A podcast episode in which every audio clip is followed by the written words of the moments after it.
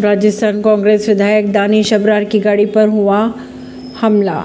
कांग्रेस विधायक दानिश अबरार की गाड़ी पर हमला हुआ। मलारना, चोई, सवाई, माधोपुर में हमला किया गया। खबरों के घर माने तो दानिश अबरार ने स्वयं फेसबुक पर लाइव आकर इसकी जानकारी दी। उन्होंने आरोप लगाया है कि उन पर जानलेवा हमला किया गया। उन्होंने फेसबुक लाइव आकर कहा कि जब गाड़ी पर हमला हुआ, उस दौरान उनका परिवार भी उनके साथ ही था।